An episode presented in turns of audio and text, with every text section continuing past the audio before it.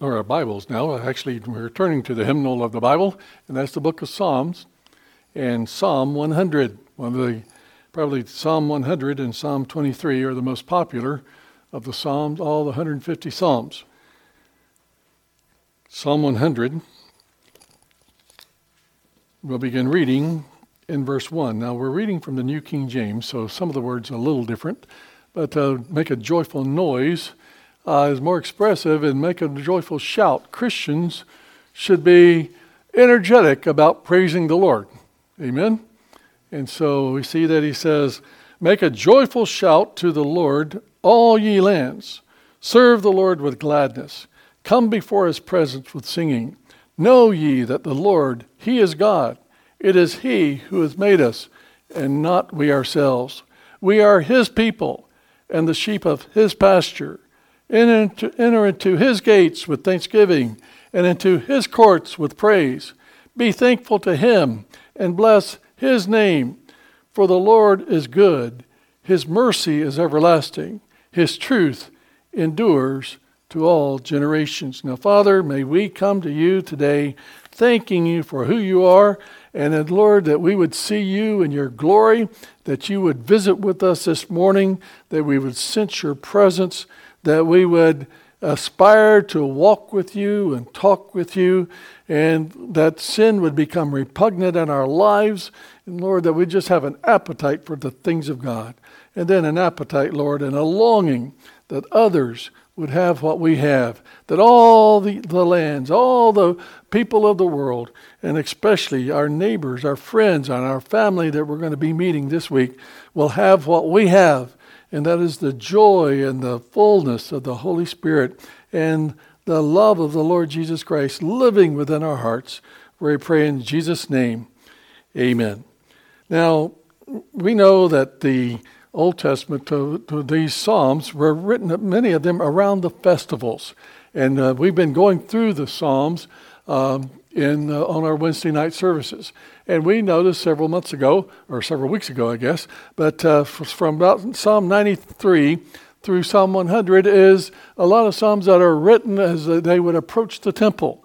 Now, Psalm 113 through 118 uh, is, are Psalms that probably the Lord prayed during the uh, Passover, the night before, or that they sang. Remember, they sang songs. And so some of the songs that they would have sung because they still sing them at Passover season today uh, during that time. So those psalms are very personal. And just uh, I love to tell people when you go to Psalm 113 to 118, just think about the Lord singing those songs, knowing that He was going to His death, and a lot of those had, a, had that were prophesying His death. And so, so, so it's so interesting. And so we know the Lord quoted the Psalms more than any other book. And even on the cross, He quoted Psalm 22. And so all these that, uh, that we see then that uh, as we come to the Lord, this is Psalm 100, is as they're approaching the temple, as the people are c- coming from all over the world and they're approaching the temple, we see make a joyful shout. So these people were coming together to worship the Lord and the, the, uh, the, temp- the festivals and the, even the sacrifices were to be a time of, yes, solemnity because there was a lot of bloodshed, and some of that was very messy. If you read through it, when you got thousands of sheep, uh, just, uh, boy, I mean, it took a lot of organization and a lot of hand washing. Those lavers had to be replenished a lot of times with water just to for the thousands of sheep to come through. And yet, it was a time of blessing. And even today, with the Passover, uh, they made it. Uh, they made it a uh, a a game for the children. Remember the unleavened bread they're supposed to have. And we had a, uh, a, a, Jewish man with us, or a Jew with us, back a few weeks ago, and he talked about the Passover and how that the uh, Jewish mothers or parents would hide uh, little pieces of leaven around the house and for the kids to pick up and you know, get, win the prize. I guess that's where our Easter egg uh, con, uh, came from or whatever, but it was the idea of this was to be a family gathering. It was to be a family get together. It was to be a, a, yes, a time of realizing what Jesus did or what God did as pulling us out of the slavery of Egypt and delivering us and setting us free. But yet, and of course, that's why we look back on what the Lord took us from the slavery of sin and miraculously saved us and now has set us on the path to the promised land. And so we see that God is working in our lives. And so this is was a time of joy. And folks, that's why we sing in the morning. Uh, come into his presence with singing, into his courts with praise. Christians should be known for their singing. And it's interesting, all through church history, we have seen that uh, music has been one of the great uh, conveyors of the faith. And even today, of course, uh, how sad it is, we're having a lot of Pied Pipers out there. Music is very powerful, and we sing it. And that's the reason I want our people to have a song in their heart because uh, spirit filled Christians are singing Christians, aren't they? Be not drunk with wine, but be ye filled, controlled by the Holy Spirit. How? Singing to yourselves in psalms and hymns and spiritual songs. So we've got the Word of God flowing in our hearts. Let the Word of God dwell in you richly uh, in all wisdom. Um, singing to yourselves in psalms and hymns. So, in two different times, Paul tells us to be singing and being filled with the Word of God and with the Holy Spirit. And so, as Christians, we don't come to church just to sit around and say, oh boy, I wonder if my turkey's uh, baking in the oven or whatever else but it's a time of, hey, this is where we're going to meet the Lord. This is where my people are. You can imagine the culture of coming and, hey, my friends are going to be there. My great aunt uh, Bessie, or she's going to be there. And all these people I haven't seen for years. And of course, there won't. There will be people that won't be there because they're in heaven today. But uh, that's the assurance that they had. And so this was a time of great joy, and even to the Day of Atonement. Remember, the Day of Atonement was that one day when they would come and place their hands on the sheep and they would be slain again. Uh, the whole idea of transferring of the of our sin to the Lamb of God, and that's why our Lamb of God has taken our sins. It was all pointing to the Messiah coming. Uh, and yet it was a time of festivals. It was a feast of booths and all these things where they remembered what God did. And it was a great time. And the Lord Jesus went to these festivals over and over again. And so uh, we see that uh, this was a time where the people were to come together and to joyfully praise God for who He is and what He's done in our lives. And so we see that Christians, whether Old Testament or New Testament, godly people, should be thankful. They should, we have someone to look for. I know my Redeemer lives, Job tells us. And as a result, I have hope. I have the hope that's within me that the Lord Jesus, one day, this whole world, um, that one, this, one day, things are going to get better. Now, in saying that, that's a contrast to what the world is like, because Romans chapter 1, uh, we see that Paul says, For since the creation, and by the way, folks, we were all created, doesn't matter what the scientists say. And one reason we're having all the problems with this transgender stuff today is because if uh, uh, it's defying creation. It's defying reality. It's defying how that God's made us. After all, we, God made us. It is He that has made us. Uh, you didn't have a choice whether you were male or female. That was a, you didn't have a choice of when you were born, where you were born, to parents you were born, uh, the gender in which you were born. Uh, you, none of that. Uh, you didn't have a choice in that. God did it all. He created, and now God can make you what He wants you to be, which, and He promises you uh, that he, no good thing that He will withhold from them who walk uprightly. And so we see that He says, for, but unfortunately, the world has rejected Him. And notice the trend, how the progression in Romans chapter 1 is very famous about that.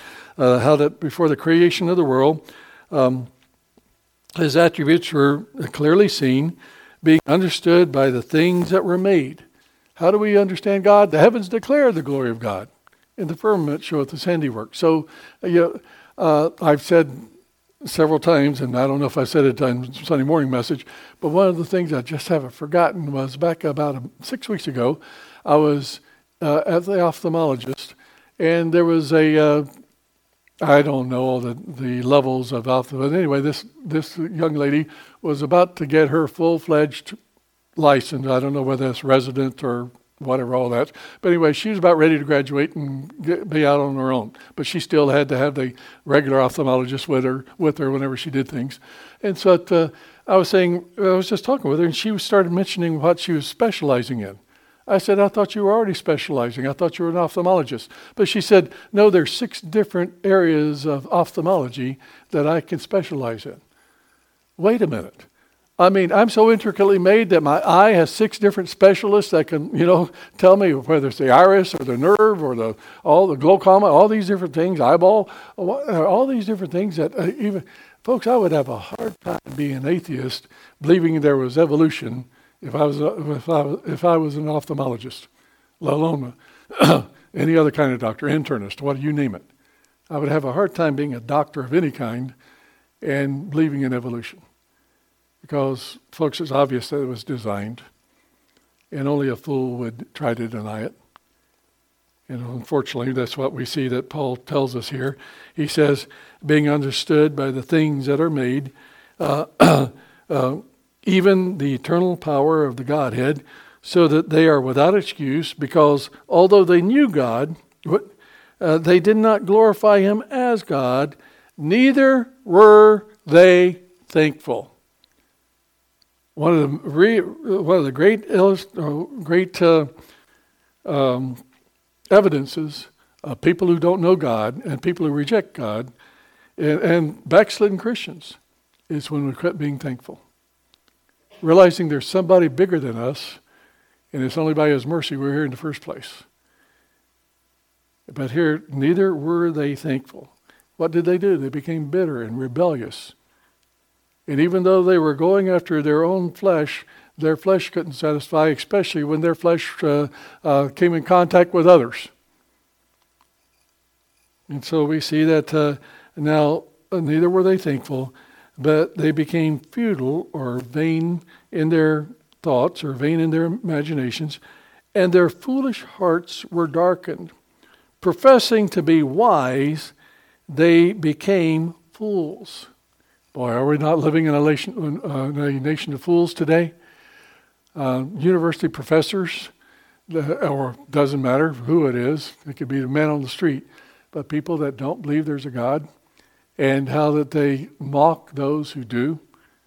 Uh, how sad it is. To, we got a, a legislator up in Washington today. I mean, I found out he's a Baptist of all things, uh, and uh, he is a, he is the now one of the leaders in Washington. And I was saying, okay, now he's made a, a very public statement about his faith. Let's see who attacks him, and let's see who doesn't defend him, who call themselves Christians, and who won't join on his side. And it's amazing. All of a sudden, you just sit here, this guy is going to take us back into a theocracy where, uh, you know, you're going to have the high priest, like the Ayatollah, is going to control. He's going to be an Ayatollah, you know, or whatever, controlling us. And folks, all he's doing is saying, hey, I believe what the pilgrims believed. I just believe, you know, that Jesus Christ died for my sins. And yet we are so far away from that today that the average person on the street thinks that a Christian is someone trying to take their white rights away. Isn't that sad? In fact, we want to give them freedom. And true freedom comes through the Lord Jesus Christ, not through the government. Isn't it interesting? The more that we lose our self control and our God given convictions that uh, God can control, uh, give us the convictions to live um, in peace and harmony, the more that we depend on the government to help us to live in peace and harmony. Has the government been very good at it, folks, lately? Not at all. We see that the more that we turn away from God, the more violent, the more hated, hatred we have, the more families are falling apart, how that uh, now they are glorifying. Uh, folks, I, I, I, don't want to get off on all the perversions, just the adulteries. I mean, folks are living like a dog kennel today. Universities are, dorms are turning into dog kennels. And not only them, but uh, just the average street. I, I I when I get with the average people today, I don't ask, "Oh, is this your wife?" I don't say that anymore. Or is this your husband? Because you, no, this is my boyfriend. But we got the three kids at home, and we got to get. Oh, okay. So you stick your foot in your mouth over and over again because of just the lack of. Yeah, we're we're a nation of adulterers. And when I say that, how many times do we as, um, as Christians, we accept it? And of course, we watch the movies and we, you know, all these different things. We sing their songs and all the rest. And so we're people of unclean lips and we live among a nation of unclean lips. And so here again, we see that, uh, that as a nation, that is not, there's no peace, saith my God, to the wicked. And so the reason they cry peace, peace, but there is no peace is because people have turned away from God. And this is exactly the road, not only adultery and so forth, but it just goes right on down and all the perversions and murders and all that as you go through and see the depravity of man in Romans chapter 1. So, what a difference. Because when they knew God, they glorified Him not as God, neither were they thankful, and yet we see the very worship of God involves thanks. It involves an acknowledge that it is He that has made us and not we ourselves, and we are at His mercies, and His mercies are very tender for those who will love Him. And so as we look at this, we, we see, first of all, that we are to be thankful. He says, uh, uh, our, why should we be thankful? Why should, uh, you know, God hasn't done anything for me. But the whole idea of coming together for these festivals was, of course, for the forgiveness of sins. As they would come and worship the Lord and they would lay their hands upon that animal and that animal would be slain, they understood that this was a picture of what the Messiah was going to do for them as they transferred their sins to that lamb.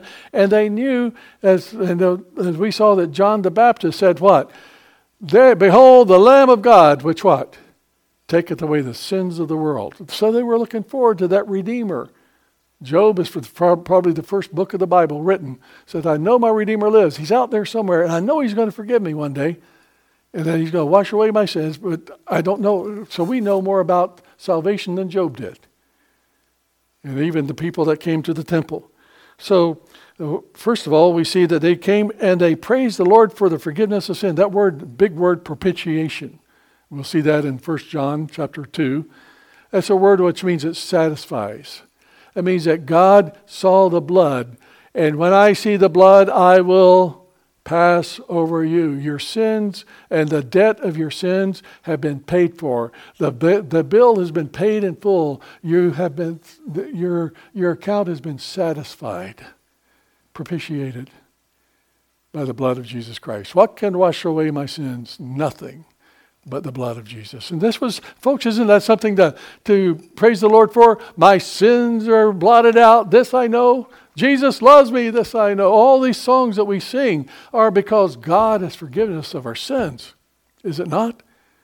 Oh, folks, I've, yeah, I was, I was, uh, um, I was sinking deep in sin, far from the peaceful shore, very deeply stained within, seeking to rise no more. But the master of the sea came and heard my cry, and from the waters lifted me. Now safe am I. Boy, don't we love singing songs like that? Because our sins have been propitiated.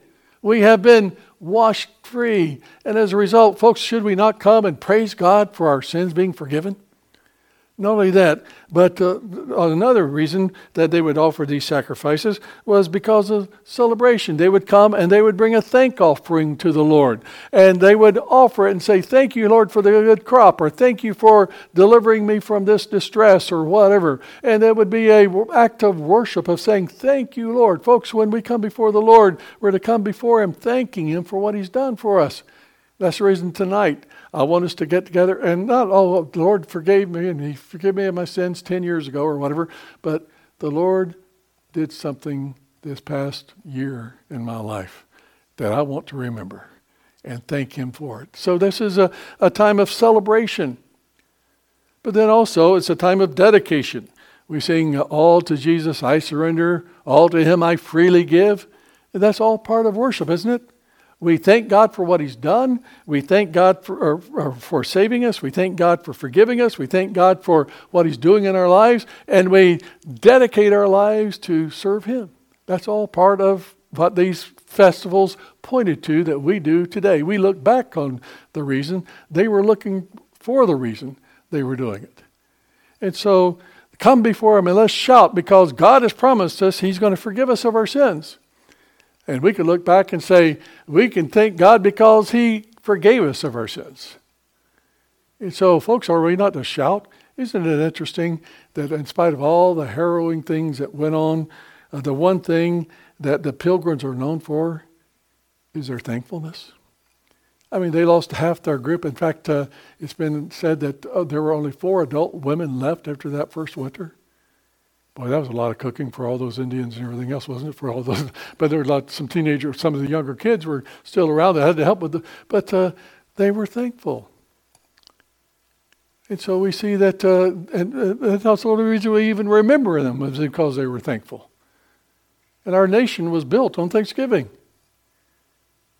And so we see that uh, the whole idea then of, uh, of coming, and Christians are to be known for their praise and worship of the Lord. So we shout, either by action or by word.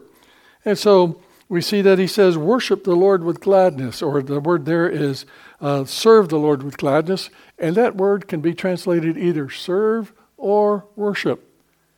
That's why the Bible tells us in Romans chapter uh, 12, verse 1, we've quoted it many times. I beseech you, therefore, brethren, by the mercies of God, that you present your bodies a living sacrifice, no longer lambs and so, but we, we give ourselves to God, which is our reasonable service. And that word can be translated uh, um, worship. And so, actually, when we call it a worship service, we're saying our worship worship. You know, so actually, you know, it's a we call it a service, but it is a worship. We come together in service to the Lord. In other words, we come to worship the Lord. And so he says that which is our reason. Hey, folks, God wants it all. Uh, Pastor, how much should I give to the Lord? He wants everything. He wants your heart. He wants your soul. He wants your mind. If he has that, he'll have your money. And he'll tell you where to spend it. And he'll tell you where not to spend it. all, all these things. And so, you know, and they'll take care of the offerings. And, you know, that's the reason I, you know, I, I don't even like talking about offerings that much because I feel like God's people, when they're right with God, it, God meets the needs because He promised He would. Now, of course, every once in a while you have to present the needs to your church family, but I'm not going to go out into the uh, into Belvedere and say, hey, this church had a bad offering this past week. Can you help us? Because we got a God in heaven that can meet all of our needs. Amen? And He can meet my needs just like He meets yours. And so we come before Him, and He just wants everything. And if He has everything, then I can trust Him for everything. And so we see that He says that, um, and notice He says also, the breadth of it, all ye lands. So we're telling people, come and worship with us. We want everybody to see what we have. And so this is the one time, this is a, called a, uh, psalm where we see that they're saying to the world, come and see what we do and worship our God with us. And isn't that what we want? Anybody's welcome to come to our services. Anybody's welcome to be with us. Y'all come. The Spirit and the bride say, come. We want to be. And as I mentioned in Sunday school, uh, people decide whether they're going to want to come back to your church within the first five, ten minutes they're there. Why? Not because they met the preacher, but because they met the people. And they want to see people that believe what is preached. And so again, we see that, hey, folks, we want people. I want people.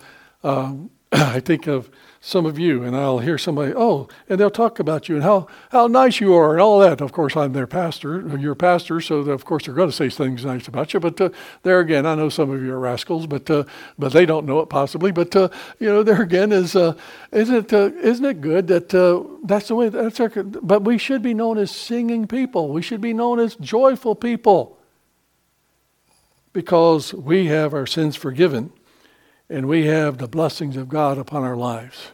Eye hath not seen nor ear heard what God is for those who love him. And so we make this joyful shout. You notice when we sing, it, uh, we, it expresses the subject of our love.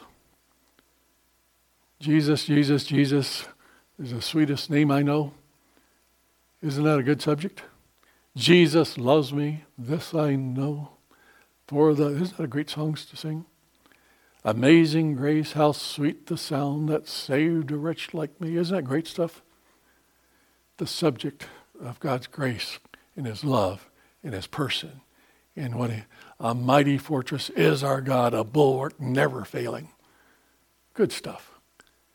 And so we see that that's the subject. When we sing, we tell people uh, by what we sing. And that's one reason the Pied Piper of uh, contemporary music today is so deceptive because you don't know what they're singing about, whether it's their boyfriend or some lover that they had, or are they singing about Jesus? Oh, it doesn't matter, just whatever you want to apply to your life. No, either let's identify it as Jesus or let's don't sing it, especially in a church service.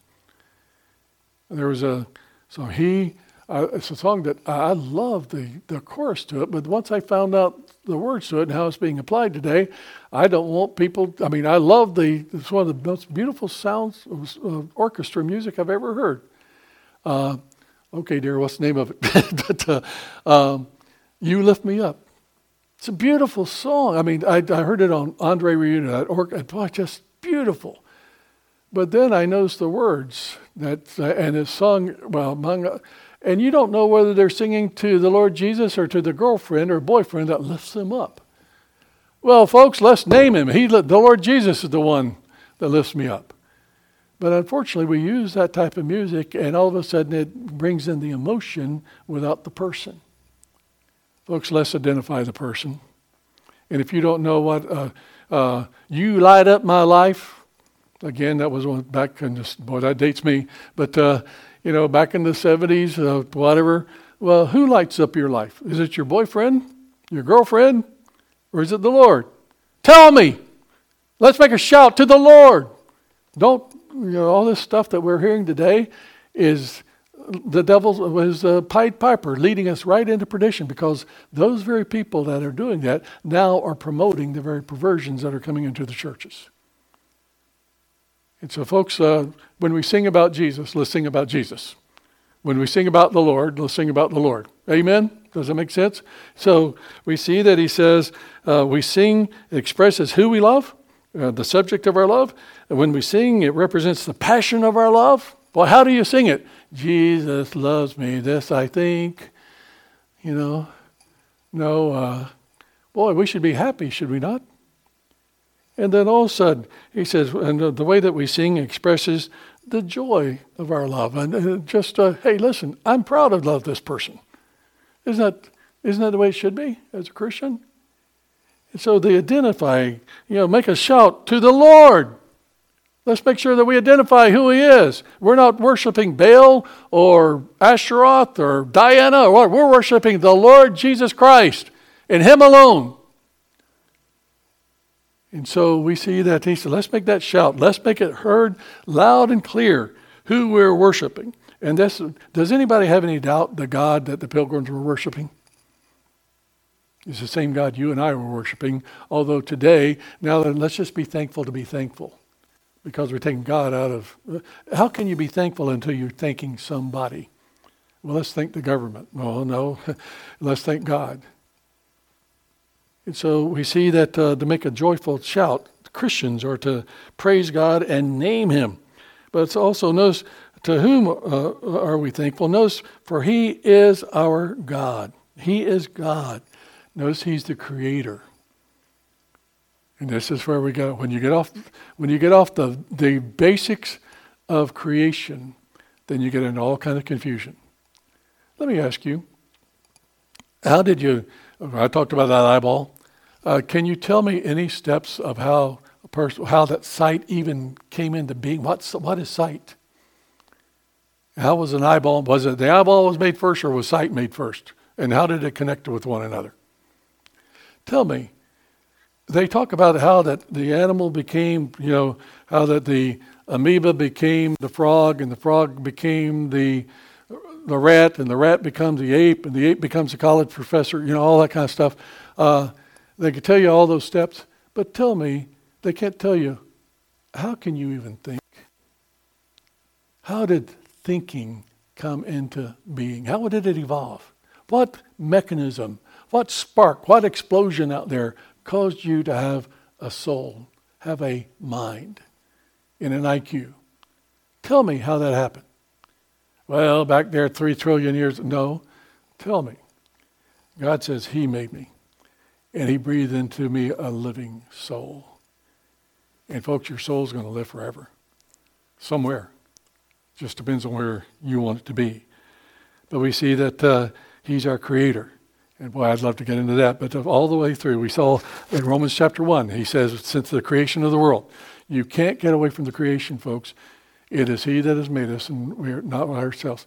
You look in Romans chapter 5. In Romans chapter 5, the first of, for as by one man sin entered into the world, and death by sin. And so death came upon all men, for all have sinned. Romans 5 12. Okay, if evolution came along, who was the first Adam? Was he a Neanderthal? Was he half ape? Was he Lucy? Whatever it is that's out there today? Or was, you got to identify when the first Adam came if he evolved? Or did God create him by the word of his mouth? It's very easy, folks. He created him by the words of his mouth. You're going to mess up salvation and everything else if you get off into creation or into progress, well, the, what they call it, uh, the what the long day theory, where you know those six days were uh, Paleolithic and all that kind of stuff. You're trying to compromise. Either God did it or He didn't. And if you mess up Genesis chapter 1, you mess up Romans chapter 5. So we go all the way through the Bible, And you mess up chapter, chapter 1, too, of Romans, and you know, since the creation. And here you mess up Romans chapter, uh, uh, uh, Psalm 1, it is, or Psalm 100. It is either he created us or he didn't. Did he create us? And not we ourselves? So therefore, folks, if he created us, it's kind of like the 6,000 pound gorilla in the room. What do you say to him? Sir, well, there's somebody bigger than we are out there, right? What do you say to him? Sir? or Lord? Amen? Either he is or he isn't. If he's God, then we better bow down to him because he's bigger than we are. And so we see that it is he that has made us and not we ourselves. There's something bigger to live for, someone bigger to live for than ourselves. Folks, there's something bigger out there than we are. And once we realize that, and all you got to do is look up in the, into the uh, stars and the eternity of space, and you realize, hey, there's something we don't understand, except the God who made it. And so we see that, but then again, the one thing that I can rejoice over, even though I don't totally understand him and he's too big for my imagination, and yet I'm his person. We are his people, are we not? We are the sheep of his pasture. That goes back to Roman, to Psalm 123. The Lord is my shepherd. I shall not want. And he's the same God in, in John chapter 10 where he says, My sheep hear my voice. I am the what? Good shepherd. And he will lead me in the paths of righteousness. He will restore my soul. He will lead me through the valley of the shadow of death, and He will always be with me. Will He not? Because He's my Lord, and His mercies endure forever. And so I'm His person. You are too, if you know Him, if you've bowed to Him and accepted Him as your Savior. But then also, how are we thankful? Well, first of all, we sing. You know, 27 times in the New Testament, Paul tells us to be thankful or to rejoice or different terms like that. And that's just Paul. 27 different times. He commands us to be thankful. And so, folks, whenever I can thank God, not for all things, but in all things give thanks, then I can say, Lord, I might not understand it, but I'm going to thank you in the midst of this trial. Because even though you might be leading me through the valley of the shadow of death, you are with me because you promised. So I can thank you for that. I'm not thanking you for the valley of the shadow of death. I'm not thanking you for the death of a loved one or that, but I'm thanking you that you promised me you'd be with me. Can we not? I can hang on for dear life and say, Lord, I don't understand it. I'm hanging on by my fingernails, but I know that you won't let go. And I'm going to shout now, of course, I have to be careful with that because certain times you don't shout. There's a time for everything. You don't shout around and say, Praise the Lord, my mother died. No, I didn't do that at the funeral of my mother. But I had the most comfort and peace in my life I think I've ever had. I don't want to ever go through it again. But I know that's where God spoke to me and really changed my life, even through the death of my mother when I was 20 years old. And so, and guess what, folks? We're going to look at this in a moment. I'm going to see her again one day. But uh, notice he says, um, he tells us, uh, that, that we're, how do we come? We're, we're to sing into, hey folks, that's the reason we sing before the service. Why do we do the things we do? That's our philosophy. We come into his presence singing, with singing, into his courts with praise. And folks, we get our hearts all tuned up to sing his grace so that we can hear his grace in the Word of God to reinforce what he's doing in our lives. So we sing before we preach. And we sing before we wash the dishes. We sing before we eat. And we're always singing and making melody in our hearts to the Lord. And that should be the characteristic of our lives. And I like that old King James word if you can't sing, make a noise. You know, whatever it is. If you can't sing on tune, sing. But uh, we see that he says, uh, let, uh, let's come boldly before the throne of grace. He says, where two or three are gathered together in my name, what is he? There he's, folks, is Jesus Christ right here today? Is he not with us today? That's why I'm praying, Lord, when people walk into this building, and he's teaching me more, I don't want to, don't want to get into mysticism of, you know, there's an angel sitting on every pew, know, all that. Uh, let's not worry about the angels. God says He'll take care of those. It's just like uh, the president came to town this past week. Did everybody uh, uh come? Uh, they were all lining up the streets and all that stuff, and the streets were blocked off. Did everybody come to see all those cars pass by? And all the people that in them? Or why did they come? Because one man showed up. Right? And so the Bible tells me there's all kinds of angels around us today. God's got angels watching what Calvary Baptist Church is doing today. And we'll see in a moment. Innumerable angels. We're worshiping with them today. But are we to concentrate on the angels? No, let's concentrate on the God who made them. And He'll take care of the angels. He'll give His angels charge over us. So, Lord, you just take care of it. Uh, I can't command them. I'm not going to pray to them. I'm going to go to you. And so he says, uh, uh, where two or three gather together, we don't come to worship angels, we come to worship the Lord, and uh, he'll take care of the rest. And we honor his name. And that name that you will see throughout Scripture, when we talk about bless his name, that incorporates everything he is. Whenever I say Lashley, then uh, many of you you already decide whether you like me, hate me, whether you whether I'm a good guy, bad guy, whether I'm too tall, too short, whatever. Uh, everything that's incorporated, whether I'm smart, whether I'm dumb, whether I'm I, whatever, you know, all those things wrapped up in what you just heard, right? So let's learn about Jesus because, boy, there's some good things about that guy, isn't there? And the more I know about him, the more I want to honor his name. Jesus is the sweetest name I know, and it's just the same. And so we see that uh, that it incorporates everything. So we we honor His name. At the name of Jesus, every knee shall bow. And so we want people to recognize that when we say Jesus, when we say God, then it's something very important in our lives and we don't use his name in vain, and we don't go around uh, using it superficially either, because it's holy and high in our minds. And so we acknowledge his good, for he is good. Now, when you see the word good, it's one of those things where it's, uh, they call it the law of first mention. Whenever you see something in the Bible and it's identified uh, the first time, then it's usually without very, very few variations. That's what it means throughout Scripture. And so when the Bible says that the Lord in Genesis 1 said that all that he made was good, what did it mean? That it was perfect, right? Everything he made was perfect until sin came along. And so that's why the Lord said to, and the, the, the Jewish mind understood that. That's why that rich long ruler that came, a lawyer, came to him and said, Good master. And the Lord stopped him and said, Why call you me good, seeing there's only one good in heaven? And in Mark chapter 10, that lawyer the next time didn't say, Good master. He said, Master, because he did not recognize Jesus as God and he went away sorrowing. Remember? He rejected the goodness of God. Folks, God is good. That means he's perfect. And the only reason I could even have any semblance of good is because I serve a good God. I won't be, I won't be perfectly good because I've fallen nature. But goodness should be my traits in yours too, because He is good.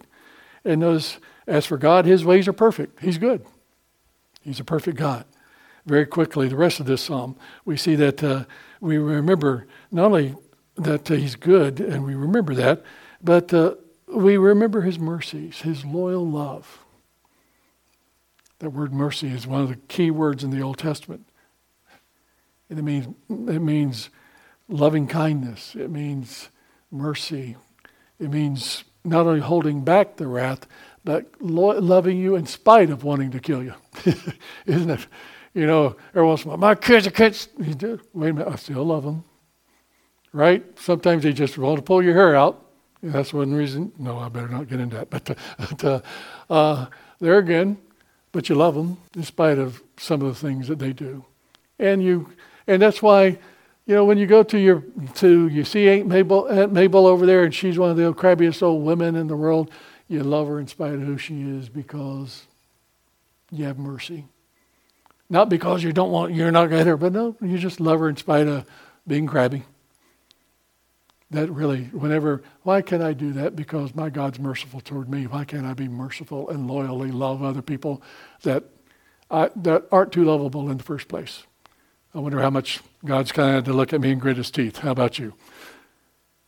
And so the whole idea of his mercy his, well, he loves me. And as a result of that, we see it to all generations, folks. We hear about baby boomers and all that. No, uh, the same gospel that was preached by Paul is preached today to the grandchildren. Whether they're Gen Zers or Gen Xers or baby boomers or whatever else, the greatest generation, no, all those different terms. No, the same gospel applies to all. Whosoever will may come. And uh, so we see that we're to teach our children. But then also there's that future glory, and this is the one thing we look forward to. Because, you know, I've been, the more I look in this, and our study of angels on, um, in Sunday school over the past few weeks, uh, just really got me thinking about not mysticism uh, we, if you start studying angels and putting an angel in the, on every pew and all that, that's misses because those are things we can't see or even know about because God tells us very fleeting things about it. But He does tell us about the God who controls them. And if God tells me that He will put His angels charge over me to keep me in all my ways, I'm not going to concentrate on the angels. I'm going to concentrate on the, the commander. Because I don't know who's out there. Amen? And so don't get off into the mysticism of saying, oh, I wonder if there's angels with me. No, if Jesus is with me, he'll take care of the rest. Just like when the president came to town, he brought a whole nine yards with him, right? Well, when God comes, he does it good. And so we see that uh, that's why in Hebrews chapter 12, and I really never saw that until we started studying angels. Therefore, we also, since we were surrounded by so great a cloud of witnesses, now, who is he talking about? Romans chapter 12, what was before, uh, excuse me, Hebrews chapter 12, what was before chapter uh, 12? Chapter 11. And chapter 11 was what? The faith chapter. By faith, Abraham, by faith, Rahab, by faith. And so are those people watching over us as witnesses today? And by extension, does that mean the saints have gone before us, are up there seeing what we did? And right, when they, he's writing to the Hebrews, to the Jews here who understood Old Testament language. That's the reason all through the book of Hebrews, you have to understand the Old Testament to understand the book of Hebrews. But he's talking to these people. He's saying that this great cloud of witnesses, they're with us today. And let's lay aside every weight and let us, which so easily distracts us and uh, ensnares us, and let us run with endurance the race that is set before us. So, folks, there's challenges out there, but we have a God and we got people up in heaven that are cheering us on. I don't totally understand it, and I don't want to get off onto it. But God says that we got some loved ones up there that might be watching us. Scary, isn't it? Mother, please don't beat me when I get up there. There's so many things, you know, whatever. I mean, there are certain things that, Mom, I can't believe that's my kid if she's up there, you know, whatever. But uh, I'm hoping that maybe the maybe the blood of Jesus Christ, which protects me from the, my father finding out and my sins are washed away. Maybe my mother can't see it either because of the blood of Jesus Christ. I don't know. I sure hope so because if not, she's going, up there, you know, whatever. And so uh, there again, but God says that they've gone before, so there's a witness up there. But then, of course, he says, the greatest witness is he says, there, is, I'm going to prepare a place for you, that where I am, what? There ye may be also. John 14. But then back to the thing that really is, as you read chapter 12 of Hebrews, it really started just coming home to me. Because he's talking to these people and he's saying, hey, God's in your presence. You can come boldly before the throne of grace. Even back in chapter 4, he, he talks about, hey, you don't need the blood of bulls and goats. You got the personal Savior, Jesus. He's your high priest. You can go to him. All these different things. He's your relationship to him.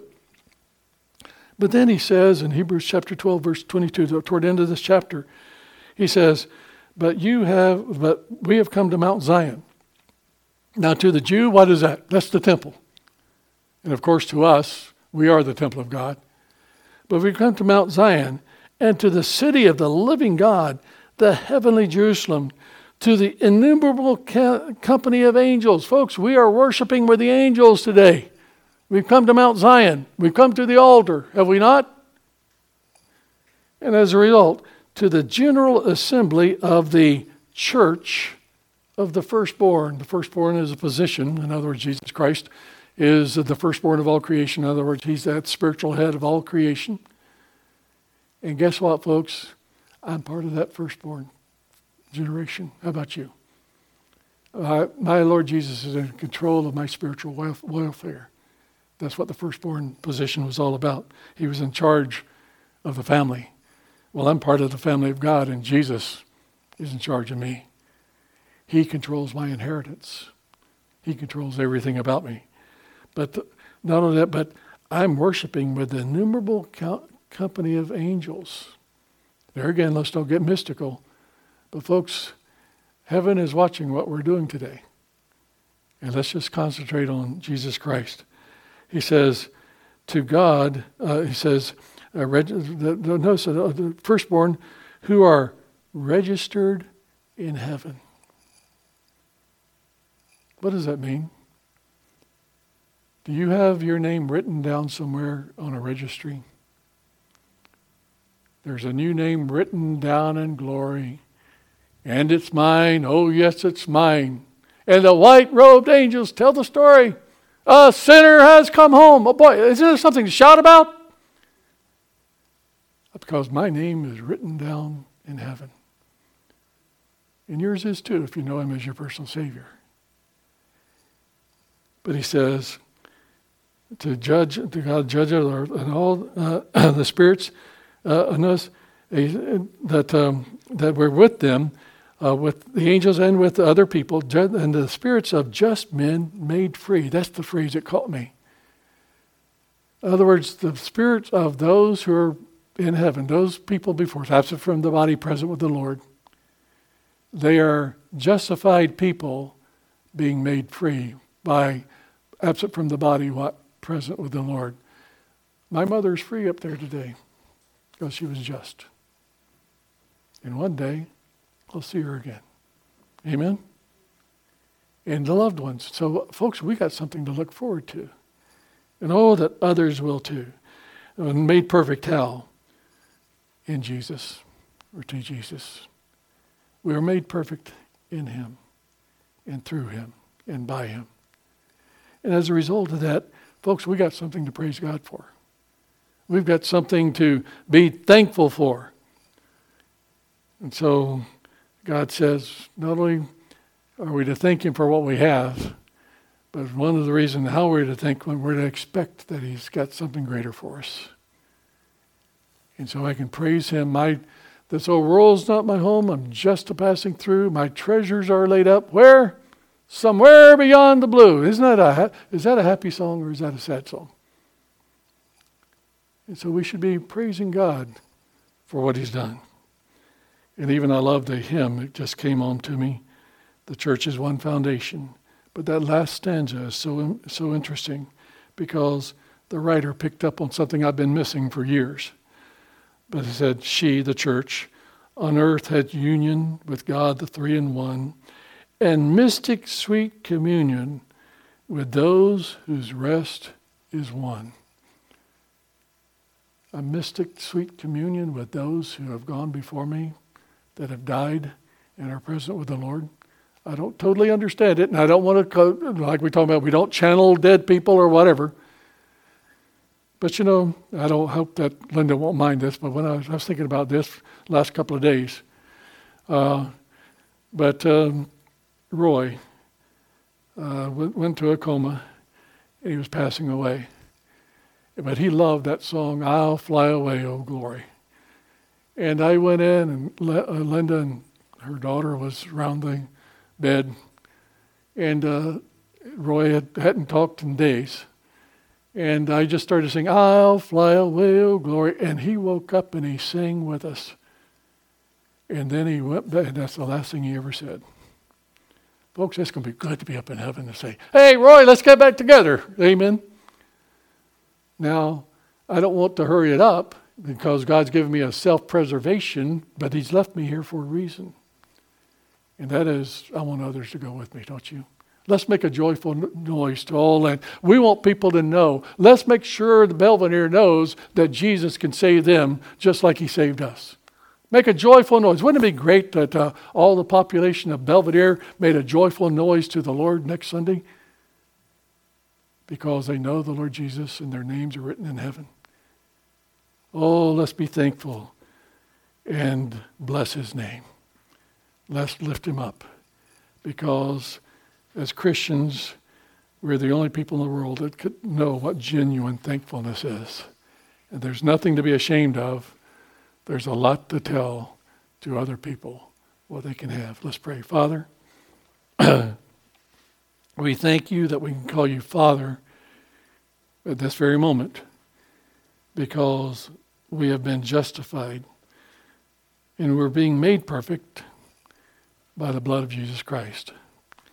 But we thank you, Lord, for those whose rest is won, those who have gone before us, that immeasurable cloud of witnesses, those heroes of the faith, those people that we've never heard of, that Sunday school teacher, that church member, that person who invited us to be saved. Oh, Lord, we thank you for the fact that one day we'll be singing your praises in glory. Oh, Father, may we realize the message that we're to tell the world, all ye lands. Let's worship the Lord Jesus with gladness. Oh, that you would turn our nation back to you, that people would understand the joy that comes from knowing you. Lord, bless your people, we pray. We are the sheep of your pasture. May we be very fruitful sheep for you. In Jesus' name, amen.